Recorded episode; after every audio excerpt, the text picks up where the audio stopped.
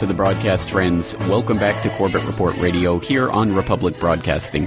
And once again, I am your host, James Corbett of CorbettReport.com, and I am broadcasting to you all the way from Western Japan here on this sixth day of April 2012. Thank you once again for tuning in for tonight's edition of the broadcast. And tonight, I would like to do the usual Friday night routine here on Corbett Report Radio, where we dip into the CorbettReport.com archives to go over some of the work that I've done on a particular topic over the last five years. And tonight, we're going to be picking up from where we left off off on the program a couple of nights ago when we were talking to director Tees Snyder, who came out with the film Blindfold. And as people who listen to that conversation might know, or people who have watched the video, and I see a lot of you have done that on Vimeo, so congratulations. I think uh, it's definitely worth uh, spreading that around. But to anyone who has watched it, they'll see an excellent video that really does broach some of the issues that we all deal with in coping with this type of information when we first encounter it, and then really raising the question of how do we bring this information to others. And I think it is important to uh, to remember that people are not robots. They they certainly do have an emotional side, and just spouting facts and hammering people over the head with uh, names, dates, and figures is not necessarily going to change someone's mind as much as we would like to believe that to be the case. And sometimes art and uh, and talking to people's emotions and things like that can be just as important as actually having facts. But uh, let's start exploring 9 11 in some greater detail tonight. Once again, we will be looking at some of the work that I've done at CorbettReport.com over the years on this subject. And as anyone who has been following my work for any length of time knows, this really is one of those issues that I come back to time and again. And it was the topic of my first ever podcast episode. And it has always been a very interesting way in, a, a, door into this type of information that we cover on the Corbett Report because it offers that one dramatic moment that shows and exposes what is really bubbling under the surface at all times. And it's what, for example, Peter Dale Scott would call the deep state, or there are different ways of talking about it. The shadow government, uh, Fletcher Prouty called it the secret team. Whatever you want to call it, it's that nexus of well, actors within government and other, other agencies and also in the private sector who have interests other than what appears to be the interests of the government on the surface. And it is these actors, when they make bold moves like 9 11, they really are uh, risk being exposed. And that's the, so it's always an interesting thing to look at that.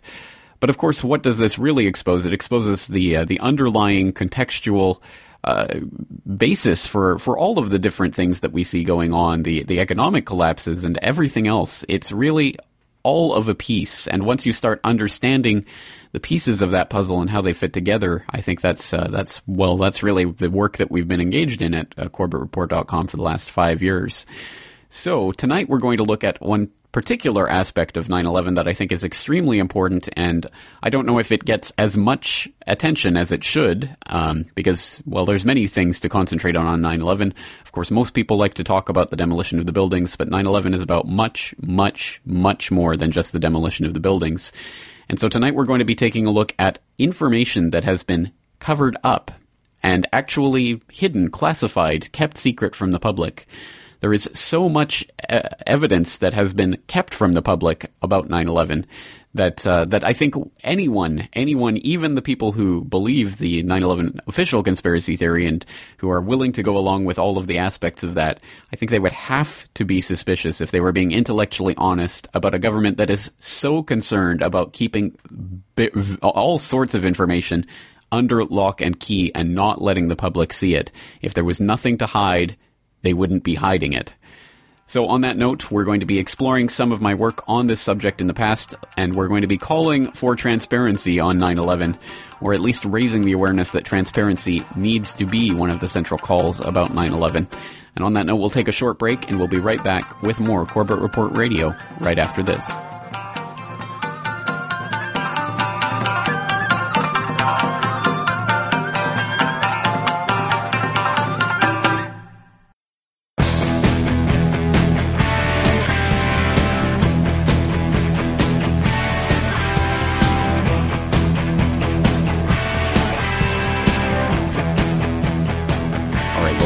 Broadcast, friends. Welcome back to Corbett Report Radio. I'm your host, James Corbett of CorbettReport.com. And tonight we're looking at some of the work that I've done over the years on CorbettReport.com, specifically regarding 9 11 and the information that is being withheld from the public about the supposed rigorous investigations that were conducted by the various governmental agencies tasked with telling us what happened on that fateful day.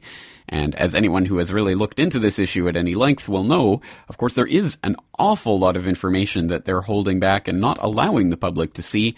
And why is that? Well, tonight we're going to be exploring that issue on the program, and we're going to start by taking a listen to a sample from an interview that I managed to conduct earlier this week with Kevin Ryan. And I'm sure many of you out there already know Kevin Ryan and his story, but for those who don't, he was a site manager for Environmental Health Laboratories, which is a, a division of Underwriters Laboratories, which uh, underwrote the steel at the World Trade Center.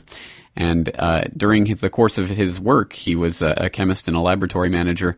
He began looking into and questioning the uh, National Institute of Standards and Technology, the NIST report about the World Trade Center and their investigation.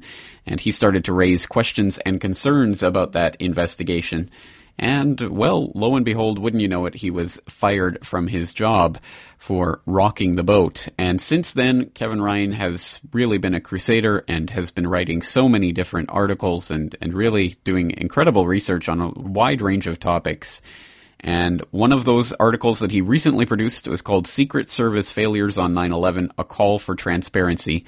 It was posted to Washington's blog, and I will put the link, of course, in the show notes so you can go and read the entire thing. It's getting into the question of the Secret Service and what they were doing, or more specifically, what they were not doing on 9/11 to protect the president. And uh, and he raises the the question of why on earth would the the Secret Service have been so lax in their protection of the president during those extremely extremely tense events for everyone who didn't know what was going on and perhaps there's something to be said for that. At any rate, we, we talked at length about this art- article in that interview, so of course, please go and follow the link in the show notes for tonight's episode to find the full interview so you can listen to the entire thing. We're going to listen to a, a couple of excerpts. I've, I've put them together. One at the beginning where we start talking about the article and what's contained in it, and one at the near the end of the uh, the conversation where we're talking about transparency. What is 9/11 transparency? Why do we need this transparency? How can the public achieve it? So let's listen to this clip from this interview with Kevin Ryan. And it starts with me asking Mr. Ryan about the article and just explaining what it was that he was trying to put across in that article.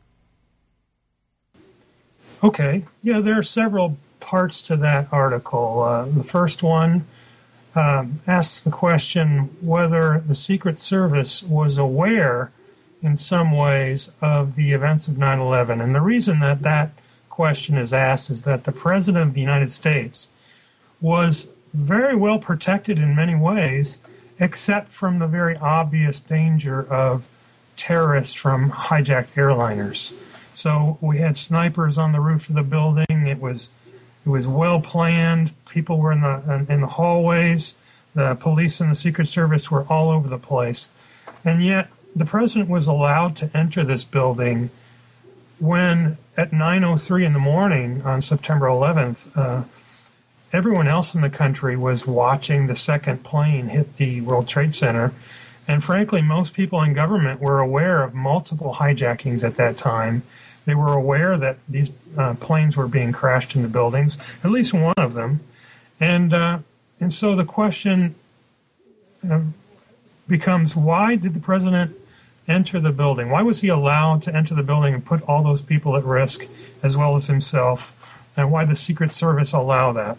And then just minutes after he entered the building and entered the classroom, the uh, report of the second crash into the World Trade Center uh, was made, and he was told, and everyone knew, including everyone in the United States at that time, including myself, we knew that the country was under a series of uh, coordinated terrorist attacks, and yet the president stayed in that classroom for uh, quite some time, and he actually stayed in the in the building itself for another 30 minutes or more, um, even giving a uh, a national presentation on television, uh, essentially announcing to the world that he's he's still there in that building. Which uh, part of the difficulty there is that this um, photo opportunity of the president in this classroom, which was to support his education policy, was announced four days before that, and and the visitors to uh, this event were brought in two days before,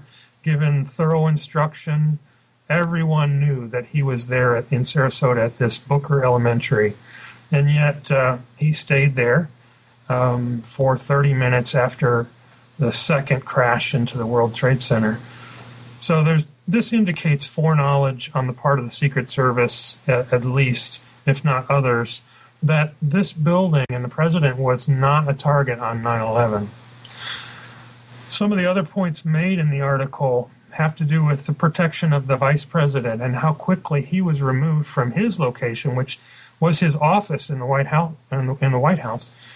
And uh, there's some contradictory accounts. Most of them put uh, Vice President Cheney being removed by the Secret Service just after 9 o'clock um, at the time that everybody was learning that the the second plane had impacted the World Trade Center, and also at the time that the FAA, FAA, and, and we believe also the Secret Service was aware that two other planes were hijacked and were both headed toward Washington.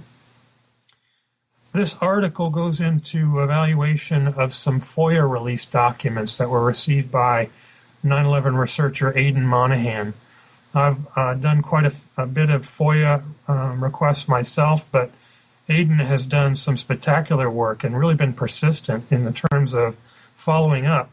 For example, on these on this request, he did ask for these documents, Secret Service knowledge, timelines, and was essentially refused. He was told, "Well, we can't find those documents." And then he asked again, and then they could find the documents.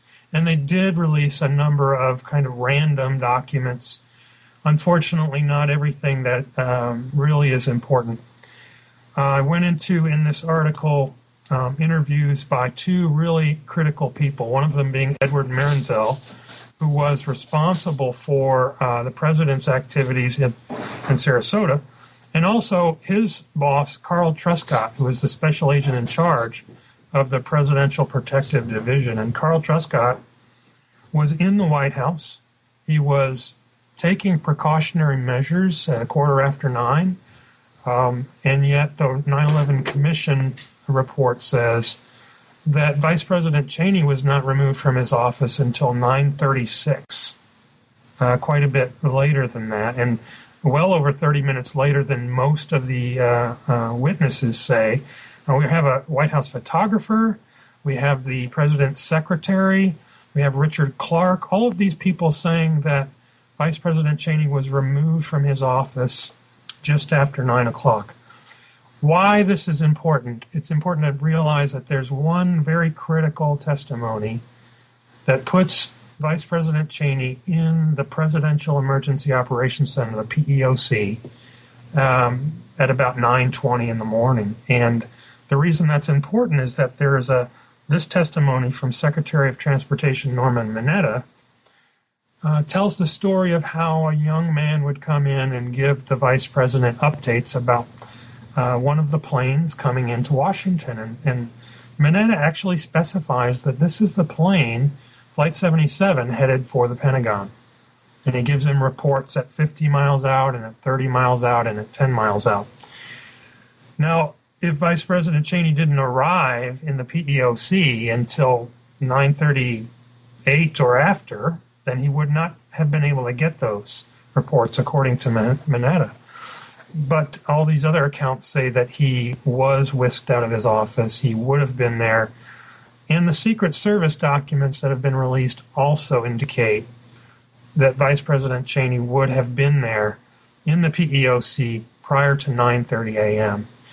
That's validating the important testimony of Norman Mineta all very, very interesting points, and there are so many different uh, ways to, to explore them. And of course, I would suggest people go and take a look at your article. But ultimately, what would you like to come of this article? You, it's a call to call for transparency. What kind of transparency are you looking for here? That's an interesting question. I'll let you let you in on a, a, a response I got to this article. Um, I'm in um, periodic communication with one of the 9 11 Commission staff mem- members. His name is Miles Kara, actually one of the more important investigators of the 9 11 Commission and authors of the 9 11 uh, Commission report. And I didn't send him this particular article, uh, but he did find it. He found it fairly rapidly. And uh, atypical of his response, he, he came across as somewhat angry about it. Um, and I'm, I'm, not trying to tell tales on him here, but he he um, believed that the, for example, uh, was totally mistaken. He couldn't say why, but is just simply totally mistaken. Um, and he got a little bit offensive about uh, uh, or defensive about um, you know his own research, but the main point he tried to make to me was that his report was based on primary evidence. And I said, that's exactly right. That's the title of the article, A Call for Transparency. Researchers like myself and Aidan, we, we, we have to have all these FOIA requests to get documents that Miles and his staff just had provided to him, interviews just available to, to him. And uh, if we had all of that information, that's what I think, if anything, this article would uh, ideally do. It would it would um, drive the release of Edward Marinzel's interview transcript, of Carl Truscott's interview transcript, of the primary evidence upon which the 9/11 Commission report based their their findings and answered all of these questions.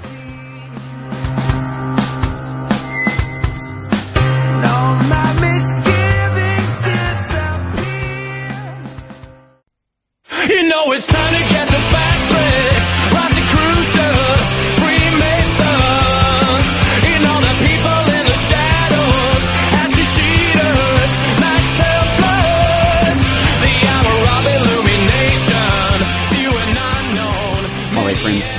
here on Corbett Report Radio on this Friday night edition of the broadcast, and we're looking into 9 11 transparency, or should that be 9 11 opacity?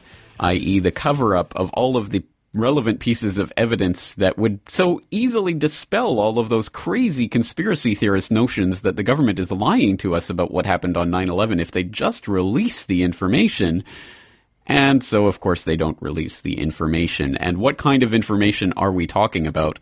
Well, as we heard in that last segment, of course, Kevin Ryan recently going over the Secret Service and some of the testimony of some of the key people that uh, is still not available for public consumption. I guess we're just not good enough to, to see that information or you know, whatever reason they have for, for keeping some of this testimony under lock and key. Oh, national security, I'm sure and uh, and that's just one example of some of the things. Uh, just basic parts of the 9/11 timeline are still under dispute about when Cheney arrived in the bunker, etc.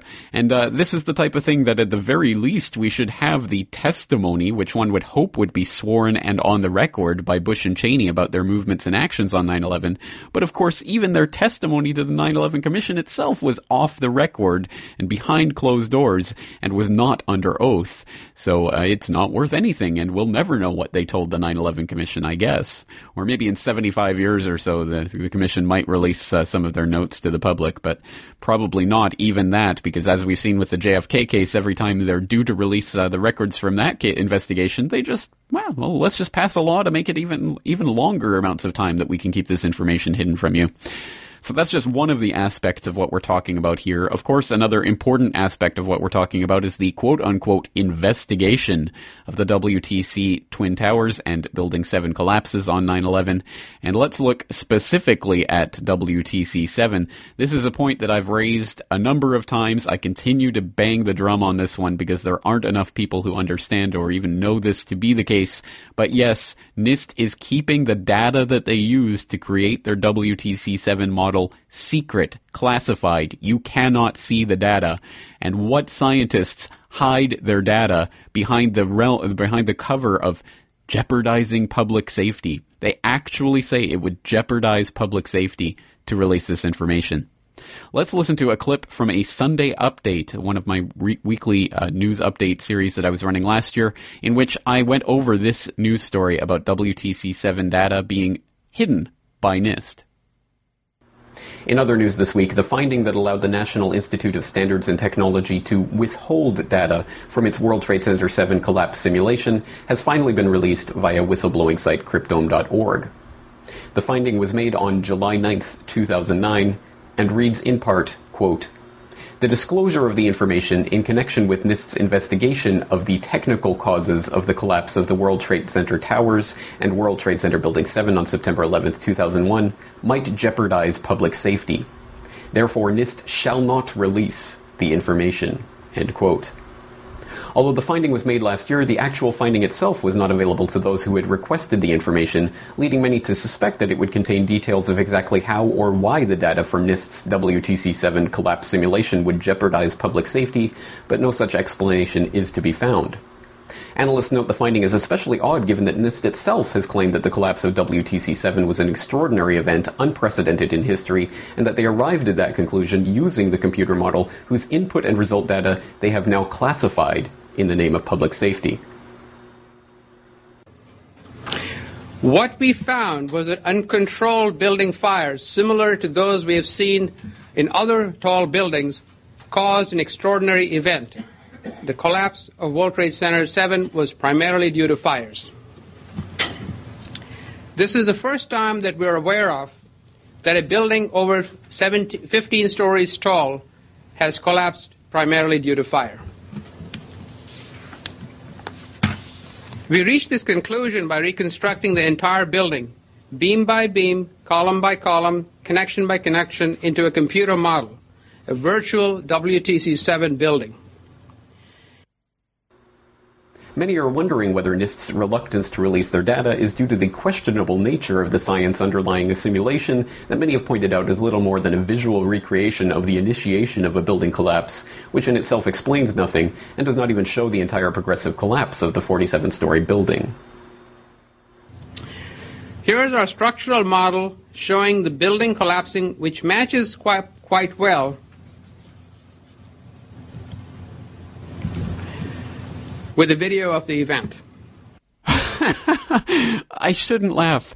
I shouldn't laugh, but really, honestly, you guys out there who haven't seen the video of this presentation, you have to watch it as they show the what amounts to nothing more than a video game, basically, of a, a, building collapsing on the screen, and it looks just like the way WTC 7 collapsed. But it is nothing more than a fancy computer graphic because they will not release the data that underlies that computer model, quote unquote. If you don't release the model, it is nothing more than an animation. And the way they just throw it in your face and say, look, our model it fits perfectly to the way that the building collapsed is meaningless, absolutely meaningless without the data that they are keeping from the public. So uh, you have to laugh to watch that.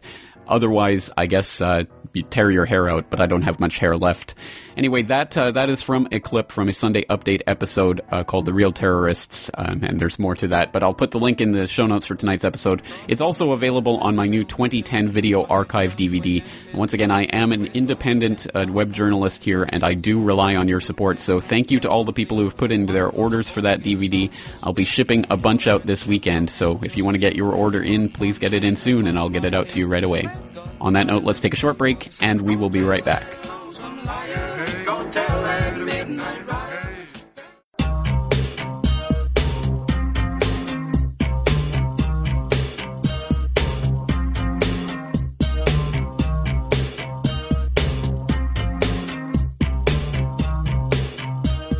All right, friends, welcome back to Corbett Report Radio as we go over the CorbettReport.com archives tonight, talking about the very, very interesting information, the information that would make a lot of the aspects of 9 11 decidable. Uh, being covered up and obscured and locked, uh, uh, put under lock and key, and kept classified and secret, and kept away from the prying eyes of a public that wants to know. And uh, and once again, it's important to understand that it's not necessarily the, this piece of data or that piece of data that's going to uncover the entire operation and expose the whole the whole house of cards for, for what it is. But uh, but it is the cover up that often is the key to to unlocking the what's really going on and really getting the investigations rolling and getting the criminal proceedings rolling. And just like in Watergate, it was the cover up that was the killer. Well, I think in 9 11, we might have a similar situation considering the amount of information that's being covered up. And on that note, let's turn to an, in, an interview that I conducted back in August of 2010 with uh, 9/11 researcher Aidan Monaghan. Some of you might be familiar with his work. For those who aren't, I certainly suggest that you go and scroogle his name. Oh, sorry, scroogle.org is no longer available because uh, it's uh, it's not working with uh, Google anymore. Startpage.com, his name to look for some of the work that he's done on this uh, before just some incredible work that he's uh, he's done. Filing Freedom of Information Act requests to get information about various aspects of 9/11 or to at least get official government denials. And uh, this is an important aspect. This is a key tool that we can use to start at least getting a handle on what information is being covered up and why and how. And sometimes some really golden nuggets have leaked out. So let's listen to a bit of this conversation with Aidan Monaghan talking about what got him into doing FOIA requests in the first place? Uh, I began this about three years ago, and at the time I did it, it seemed like a uh, an unexplored area of uh, research. And um, since that time, I've you know sent off oh, just countless. I've I've totally lost track of the number I've uh, I've sent to multiple agencies, uh, New York State and federal, mostly. And um, it, it seems that the, the, the reoccurring theme is in, that in most cases there is no information available. That in some in some cases there has been um, some information provided that is you know, proven somewhat interesting, in my opinion, in some cases. Right. Well, let's run through some of that because, as you say, there's just so many things that we don't know about 9/11 that uh, we really should know by now, but uh, we're being refused access to. For example, just one example is the the logs, the White House uh, Secret Service logs from 9/11 itself. But what are some of the other examples of information that we don't have that we really should? some of that information seems to be mostly held by the FBI, and they, of course, have that all of that information tucked away in a file that has been declared exempt from disclosure by the uh, Department of Justice. And I've been busy lately trying to pry those records from them um, via a civil rights lawsuit, and it's proceeding somewhat slowly. I was hoping it would move a little quicker. Um, and eventually, well, eventually, I, I frankly expect them to just uh, declare the judge to declare the records uh, as uh, continuing to be uh, exempt from disclosure. But you know, I just want to, if not getting the records, I want to have put them on the record as saying ten years later, uh, no, you still cannot see this information, and basically, hopefully, put them on the defensive, where somebody else may step up in the future and try to continue this. Well, absolutely. I, I, think that's definitely the goal we need to be aiming at because uh, just what you've managed to uncover so far has been extremely revealing. And uh, eh, just uh, regarding that FBI 9/11 records request, uh, that lawsuit that you have ongoing, it's talking about things like records describing aircraft wreckage from Flight 77 and 93, and records describing the make and model of flight management computers or flight management systems, and multi-mode receivers, talking about uh, the uh, inventory control serial numbers for flight data recorders, all sorts of information, just basic details of the investigation that should be readily available. Certainly now, nine years later, uh, when there's really no possible justification for hiding behind any type of s- smokescreen of national security, and it is, uh, I think, telling in itself that you're re- receiving such resistance to these uh, requests. And as I understand it, the FBI has actually attempted to claim that all 9 11 related records are exempt from FOI, FOIA? That's correct. The whole entire, anything related to the topic is tucked away in a file that says hands off, basically. Absolutely incredible. Yeah, just incidental information that would verify their story. I put it in my lawsuit. I've cited all of the programs that have covered the controversies, BBC, National Geographic, and others who've broadcast uh, documentaries surrounding the uh, public questions and around certain discrepancies. And so one would think that uh, the Department of Justice would be compelled to, uh, for public relations reasons, just to basically put this information out there, restore public confidence, and, and put to bed all of these questions. But uh, they continue to fight me on this. Well, that's certainly right, and the FBI does contain such a vast uh, amount of information on this, obviously. But it's not just the FBI. Uh, there's the FAA and the NTSB and the Secret Service. What what other types of agencies have you requested information from? I've also gone after some of the FAA records. It seems, according to an answer I got from them a couple of years ago, that they may be those records may be under the control of the FBI. Um, some information that uh, I was able to get, for example, was from the Bureau of Transportation Statistics for the uh, the travel times for the uh, aircraft in question preceding 9/11, and according and that did generate an uh, interesting discrepancy. Um, for example, the agency FOIA reply indicated that much information was not available for three of the four aircraft, actually all four, for the entire year of 2001, according to their FOIA reply. However, if one went on to their online searchable database for these aircraft and departure times, arrival times in, in the days, weeks, and months before 9/11, one can find that there are, are actually times available. So basically, we have two sets of information from the same agency regarding the same aircraft, which should rightly cause rightly cause one to wonder if this information is authentic. Exactly. Uh, it would have to, obviously, when there's a discrepancy like that coming from the same source. And um, at the time, I think it, that particular story generated a lot of interest in thinking that maybe the planes had not flown since uh, the end of 2000. But I think just the discrepancy itself is something that, that really does need to be explained. Has there ever been some sort of official explanation for that or any update to the records? No, I personally contacted their FOIA officer within a few days of getting the answer back, and he uh, explained to me where he had gotten the information from for the FOIA records, and it just happens to turn out to be the same location where the online data database is uh, located, basically the same source. So we're basically um, obtaining two sets of information from the very same source. Interesting. Well, uh, one of the interesting documents that have come out recently was regarding NIST and the an internal document that was a rejection of request for information regarding the model that they used for their so-called uh, computer model, which showed the collapse of WTC seven in quotation marks. Um, I, I, don't know. Was that was that you, you, that actually put in that request, or was that another researcher? No, was those requests were. Um the results of others.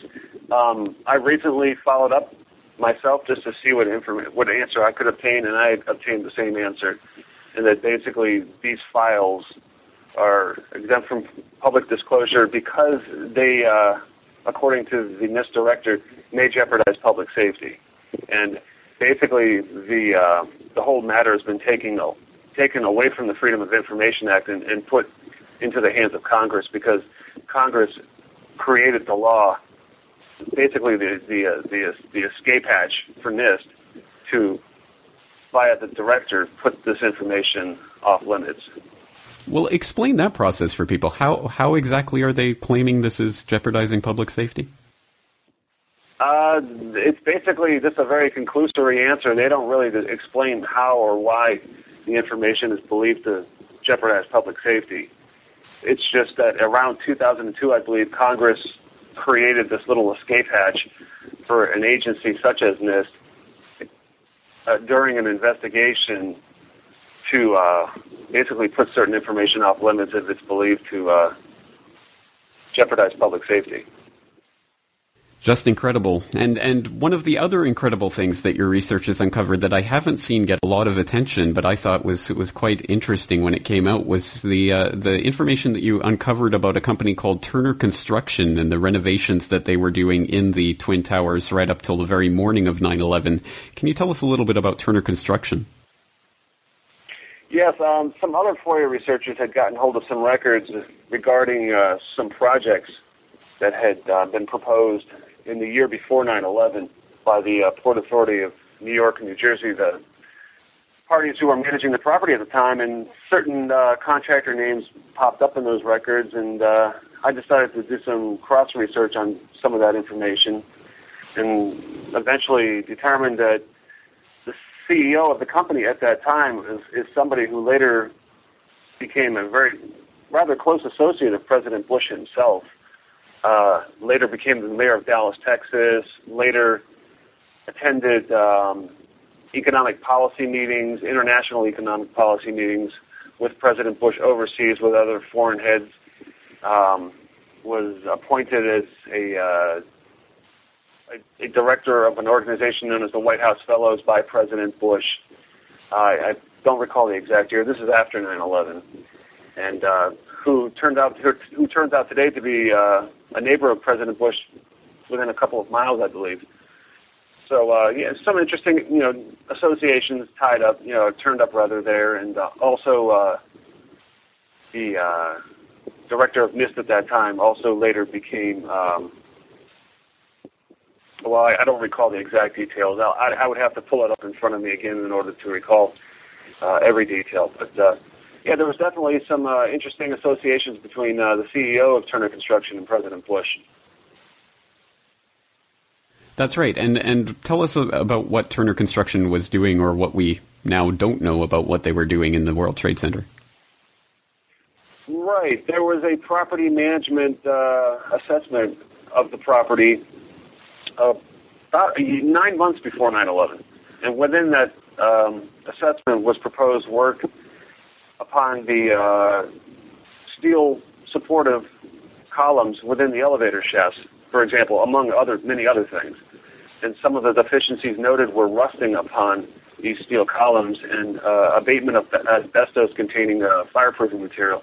Removal of that removal of that was also proposed. Um, so, when one says that uh, there was no opportunity for any unscrupulous party to uh, tinker around within the World Trade Center, you know, vis-a-vis the uh, demolition or controlled demolition route, um, that, that answer would certainly seem to be false. There seems to have been uh, ample opportunity for uh, some uh, unscrupulous work to have been performed there, possibly, and certainly there was uh, significant work being done in that area.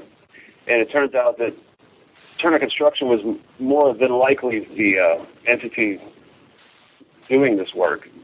It, it appears that uh, they were working up until the day of very morning of 9/11 on the on the property, and going back as far as three or four years at least, according to some records. And uh, also happens to turn out that uh, Turner Construction also built the headquarters of, of an organization known as the Naval Sea Systems Command, which is a division of the Department of Defense and one of their divisions, the Indian Head Naval Surface Warfare Center, just happened to be one of the only kids on the block at the time, so to speak, who were developing the energetic nanothermitic materials that were later discovered in the World Trade Center dust. Right, absolutely, and and I'm sure my listeners will be familiar with Kevin Ryan and his work looking at some of the connections of the people involved in in testing and creating these nanothermitic materials. Absolutely, it just keeps going deeper and deeper. And uh, again, very telling that uh, apparently the uh, the records describing the work that they were doing and the projects they were doing in the World Trade Center were destroyed in the World Trade Center on 9/11, along with other key documents that we know from, for example, the uh, the Enron investigation records and things like that. So, just more th- valuable documents that were destroyed on that day. Correct. Yeah. Yeah, I, I did ask for the uh, the Port Authority of New York and New Jersey for any records uh, re- regarding Turner Construction for work done on the property, the World Trade Center, and they did advise me that, that all that information was destroyed on 9/11. I'm currently trying to seek some ways around that uh, obstacle. I, for example, in order to perform major work on properties within New York City, one has to obtain permission from the New York City Department of Buildings and permits to proceed with work.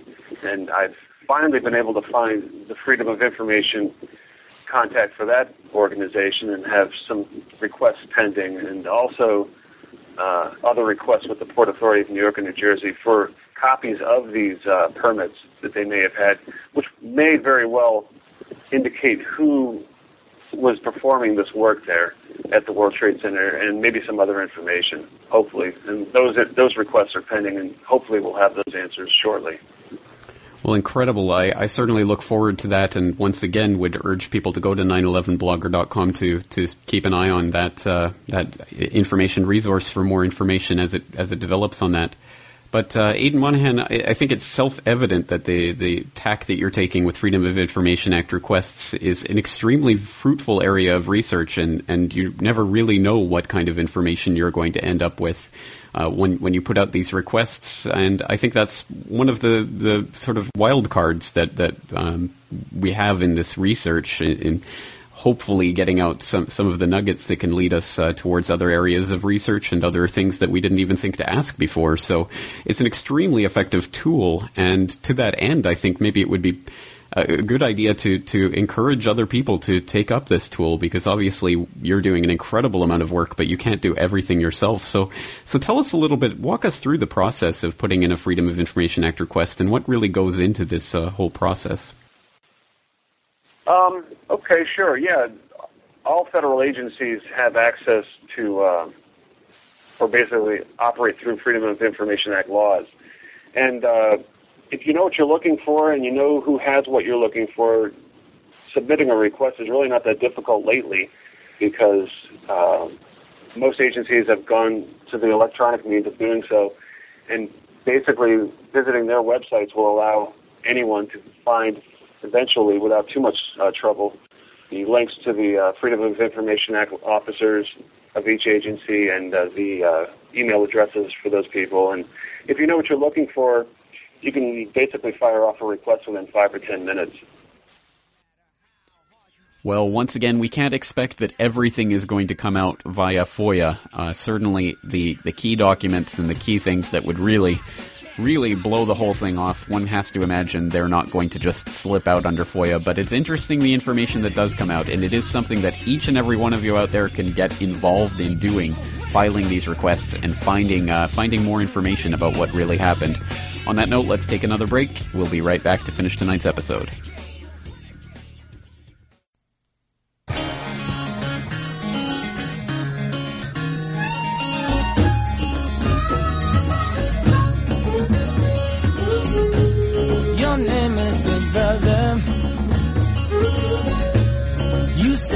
Welcome back to the closing minutes of Corbett Report Radio. Once again, I'm your host, James Corbett of CorbettReport.com, and tonight we have been looking at various aspects of the 9 11 cover up and the type of information that is being withheld from the public. And of course, there's much, much more to get into on this subject.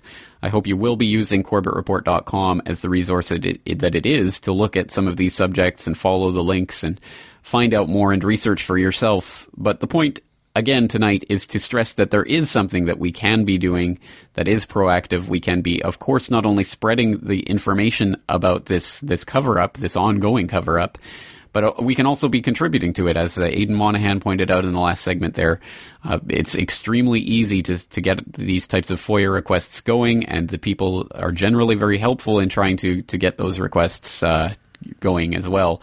And sometimes, uh, obviously, there's a lot of stonewalling and reticence to release documents. Sometimes you'd be surprised what actually will come out, and you never know until you try. So once again, it is something that we can do. And of course, we've talked to uh, Jason Leopold on this program before about blackballing and uh, the the types of tricks they try to pull on people with FOIA. But once again, it is a tool, and if you don't use it, you'll never get anything out of it. So it's something to be thinking about anyway. And of course, uh, this is another key aspect in confronting that type of cognitive dissonance when it comes to 9/11 truth that we were talking about with T. Snyder the other night here on the broadcast, where it was pointed out that uh, people usually don't want to listen to just sets of facts and data and things, but this is another entry point. This is a way of of at least getting people curious. Well, what is it that they don't want us to see? Why don't they want us to see, for example, the WTC7 model data? What could possibly jeopardize public safety about knowing how they imagine the WTC7 collapsed? It is extremely puzzling to a lot of people, and it should at least get them engaged in the process. Because once people become engaged in the process and start looking for the information themselves, well, exactly as in my case, that's when the penny dropped for me and I started to realize that there was really something to this. When I started to look into this information for myself instead of just listening to what people were telling me. once people get involved in that search for information, I think it is just a snowball and it's uh, not long before they arrive at the inevitable conclusion that we have been lied to. There has been an awful lot of information that has been kept concealed. And once again, if they have nothing to hide, why are they hiding it? But of course, they'll tell you that you should have nothing to hide and you should have nothing to fear about an all seeing eye of the police state looking over your shoulder and reading everything you read online and all your emails and listening into all your phone calls as the NSA is getting, you know, shaping up to, uh, to basically unveil to the public with their new data center, as James Bamford pointed out in Wired recently. And now, as is the, as is becoming apparent in the UK press, uh, that's all happening in the UK as well as ISPs are going to have to start looking and monitoring and recording recording all internet traffic so that the uh, Big Brother state can spy on everyone at all times. It's just going to get more and more and more in our faces, and I think we all know that, and that's why we have to start and continue. I'm sure many of you are already doing this, but continue spreading the word about this to others and looking for those ways that we can ignite the uh, fire of curiosity, which will really kindle and spark the uh, the fire in the mind, once again, the revolution of the mind, the change in paradigm so that people don't just go along with whatever the government is telling them, they actually start questioning things for themselves. And once again, no one can really dispute that that is a bad thing. Well, except for the, the puppets in charge of the, uh, the so-called nominal governments that are puppeteering uh, the actions of our of the people around the world. But on that, uh, well, rather serious and sober note, we will be ending the broadcast for this week. So once again, thank you for all, tuning in. Thank you for all your support. And I'm looking forward to doing this all with you again next week. So thank you once again for listening and take care.